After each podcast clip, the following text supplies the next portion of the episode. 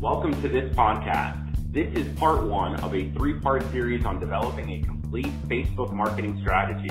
My name is Eric Garcia, and I'm an IT and digital marketing consultant working exclusively with veterinary practices. I started my career on the management team of a large veterinary practice, and the reason this is important for me is because I know what it's like to work in a busy practice. I know what it's like to be in your shoes, and I understand that when you have a limited amount of time, things like Facebook and social media can easily fall by the wayside. That's why it's within everything that I do to provide realistic tips that you can use in your practice using the limited amount of time and resources that you have available to you. After my career in a practice, I had the opportunity to be the vice president of a veterinary exclusive web design marketing firm where for the first time I was able to understand how hungry veterinarians were to better utilize the web to communicate with clients and attract new clients as well. And now that's all I do all day long is I work exclusively with veterinary practices to help them enhance their digital marketing and communication strategies. During this first part of our series, we will discuss Facebook and where it compares with all of the options available today for social media. We'll also review basic yet important rules for engagement through Facebook and key settings that need to be in place prior to communicating. So with that, I'd like to talk about just social media in general. I know this podcast is specific to Facebook, but there are a lot of rumors going around and it's a commonly asked question that I get nowadays and that is, well, Eric, you know, I keep on hearing that Facebook is dying and that the younger generation is now using another type of social media channel. Should I even be spending my time on Facebook? Is that still really worth my time? For my veterinary practice? My short answer to that is yes. It is true that Facebook is dying among a younger demographic, but that's the key point is that it is a younger demographic. We still see our clientele and our core demographic still using Facebook. The kids nowadays are moving on to other social media channels, Snapchat being one of those. Practices will often ask me, should I take part of Snapchat? And I always tell practices, well, simply no. And that's because that core demographic for Snapchat is 16 to 18 years old. That's probably not where you need to be focusing your time and energy uh, when communicating online and marketing to your clients. Facebook is still by far the number one social media channel that exists out there today. We know that 50% of users still log on on any given moment, and that gives us the opportunity to be able to communicate with our clientele. This is where the numbers are at. This is where I see practices have the most followers at this very moment. So Facebook still by far is the number one social media channel to be able to communicate and market to your clients today. But with that, there are some rules for communicating and some rules of Facebook as I'd like to call them. The first rule to Facebook is, well, you should never relay any type of medical information meaning that no, we're not going to get let Mrs. Smith post a picture of her jaundiced cat, ask you what's going on, and expect you to answer that type of question. We're never going to want to engage with those type of conversations on social media, but I can tell you that that type of question and pet owner engagement is actually rare. That isn't something that I see often with the practices that we've worked with. But that doesn't mean that it's not going to happen. That doesn't mean that you're not going to have the pet owner that is going to cross that boundary and ask some medical based information in regards to the care of their pet. And if that's the case, I don't want you to ignore it. I want you to answer that same question as if that pet owner were calling you, asking you that question. And your response should be, we can help you with this, but you need to come into our practice and have a physical exam completed in order for us to be able to provide you with advice. So the same response that you give over the phone, you want to go ahead and give on Facebook as well. The reason I don't want you to ignore that question is because this is where you do have the opportunity to gain a new client. I've seen practices that have had the client go online, cross the boundary, ask a medical based question, but with a simple reply call our practice and schedule an appointment, practices have been able to gain new clients as a result of this. What I don't want you to do is make the assumption that the pet owner is just trying to get out of a visit. Yes, there will be some pet owners who that is their sole intent, uh, but there are some pet owners who are just looking for advice and need to know that an appointment is important in order for you to be able to provide that advice. So again, rule number one, let's refrain from relaying any type of medical information. The second rule when it comes to Facebook is I don't recommend you use the messaging service as a form of email communication or as a form of communication in general. And the reason for that is, is because I'm trying to give you a realistic approach to social media. If I were to tell you that now you have to check Facebook messages three times a day, in addition to everything else you're already doing, well, that approach is going to become slightly unrealistic. So I do recommend that you disable this messaging service. This way you don't make it too easy for your clients to get in touch with you and you can streamline your communication efforts when it does come to Facebook. Now I will say this, if you're a practice and you have allowed clients to get in touch with you using the messaging service on Facebook or any other social media channel, and you do not find that your clients are abusing it and you want to continue using this communication tool, then by all means continue to do so. But if you're just getting started with Facebook and you're looking for that realistic approach in the beginning, then I do recommend disabling this feature. The third rule is you simply do not want to come off as a marketer. The last thing that you want pet owners to think is that you're abusing the power of social media only to simply promote a product or a service.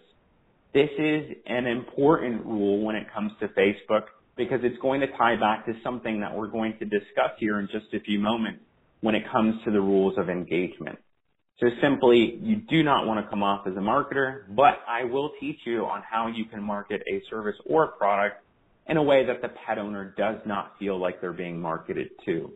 We do want to stay away from negative topics, anything that could be seen as controversial.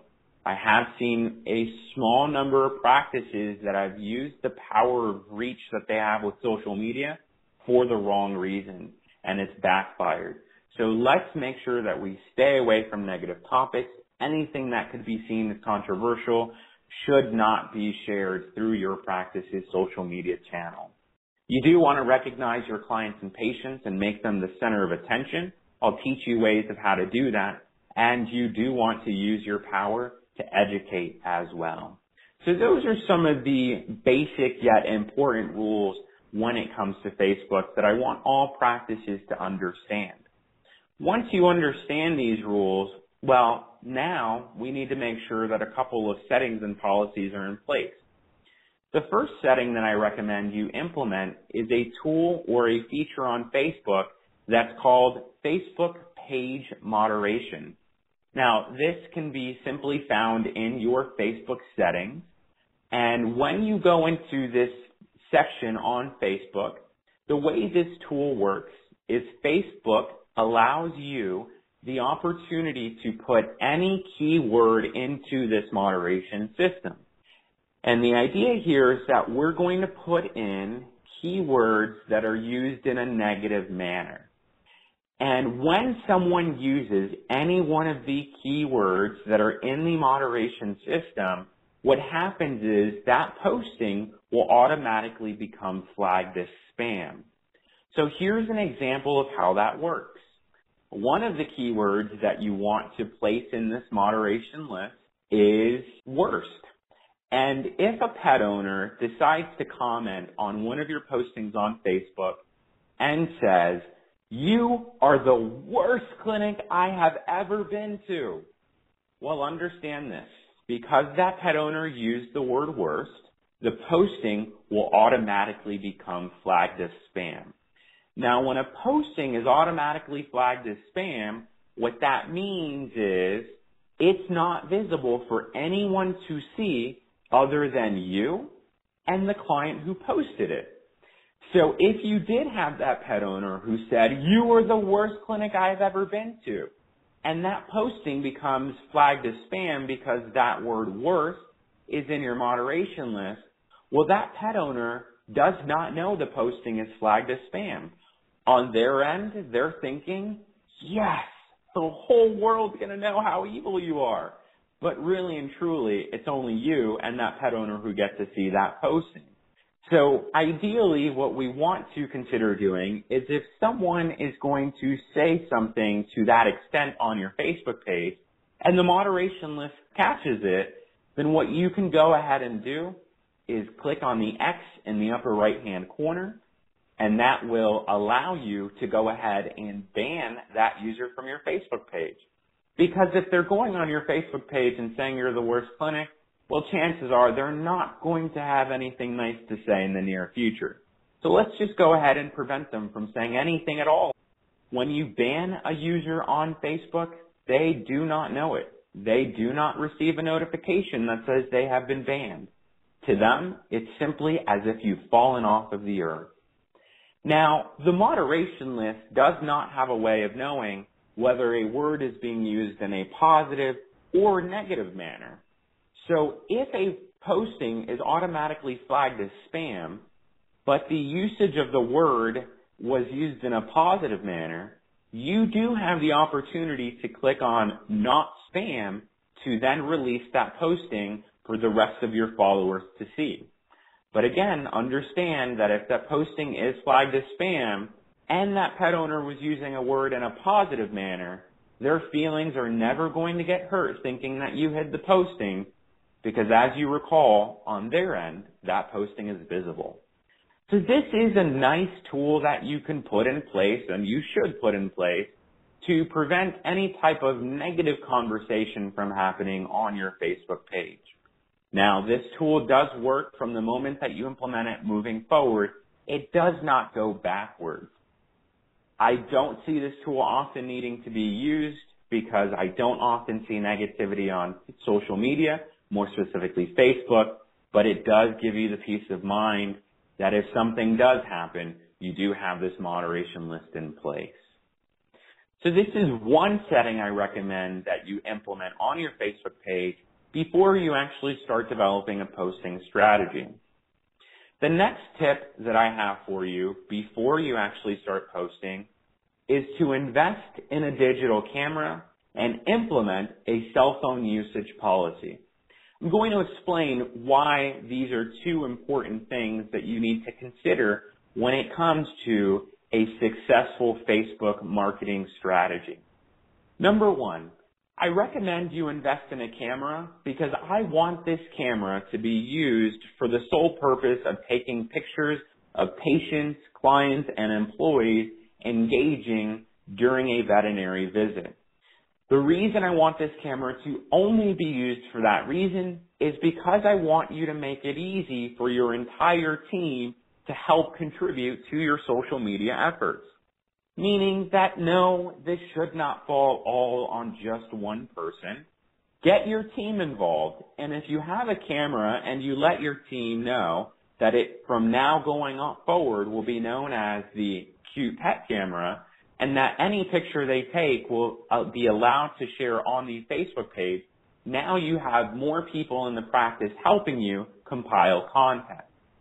Now, I do recommend that if you are going to take a picture of a pet, a pet owner, or an employee that you should have a photo release form signed. You do need to make sure that you get the proper permission from your pet owners before actually sharing that image online. Another reason that I want you to invest in a clinic camera or possibly a clinic cell phone is because I want you to discourage the use of your employees' cell phones for the sole purpose of taking pictures of pets. The reason for that is, is because when the client gives you permission to take a photo of their pets to share online, they're giving that permission to the practice. And when the employee takes a picture from their personal cell phone device, well, now that picture is going to be owned by that employee and is now stored on a non-clinic device. Therefore, that permission was not given to the employee to take it through their own device or their own piece of property. Another reason that I want you to include a cell phone usage policy is because unfortunately we have been seeing a lot of negative content being shared on social media that have stemmed from employees taking pictures of things that are going on behind the scenes in the practice. An example of that is we have seen several times within the past six months to a year where if you go on Facebook, you can see photos of patients that employees from within a practice have taken, shared on their personal social media channel, only to bash that pet owner for not providing the medical care they believe that pet should have received. And that type of negativity can very easily backfire against the practice and is quite frankly a public relations nightmare waiting to happen. Now I do live by the philosophy where I do assume good intent and I would hope that your employees would not be capable of this, but I want you to take the proactive, not reactive approach. I'd like for you to invest in a digital camera, encourage your employees to take pictures of patients for social media using that camera, and then having a cell phone policy where you prevent the usage of a cell phone camera at all times from within the practice. So this is something important that I want you to consider implementing when it comes to your Facebook marketing strategy. Now, the next thing that I want to get over, and this is an important rule to go over when it comes to considering the imagery that you're going to share on social media, more specifically Facebook, is that copyright infringement, well, yeah, that's a real thing.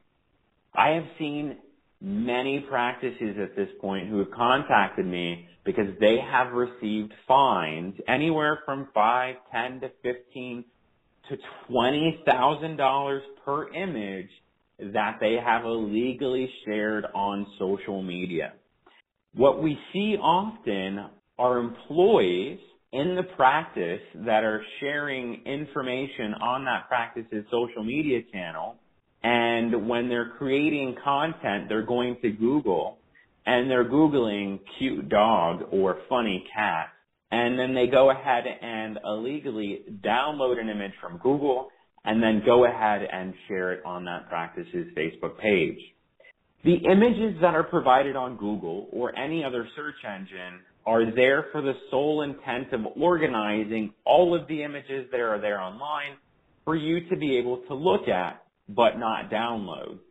And so what we see are practices who are going on Google, downloading these images, and then there's receiving letters from the authors of these images or the agencies representing these photographers with a lawsuit or a hefty fine. Now, there's not a person out there or a photographer who's going to a whole bunch of veterinary practice Facebook pages looking for these images.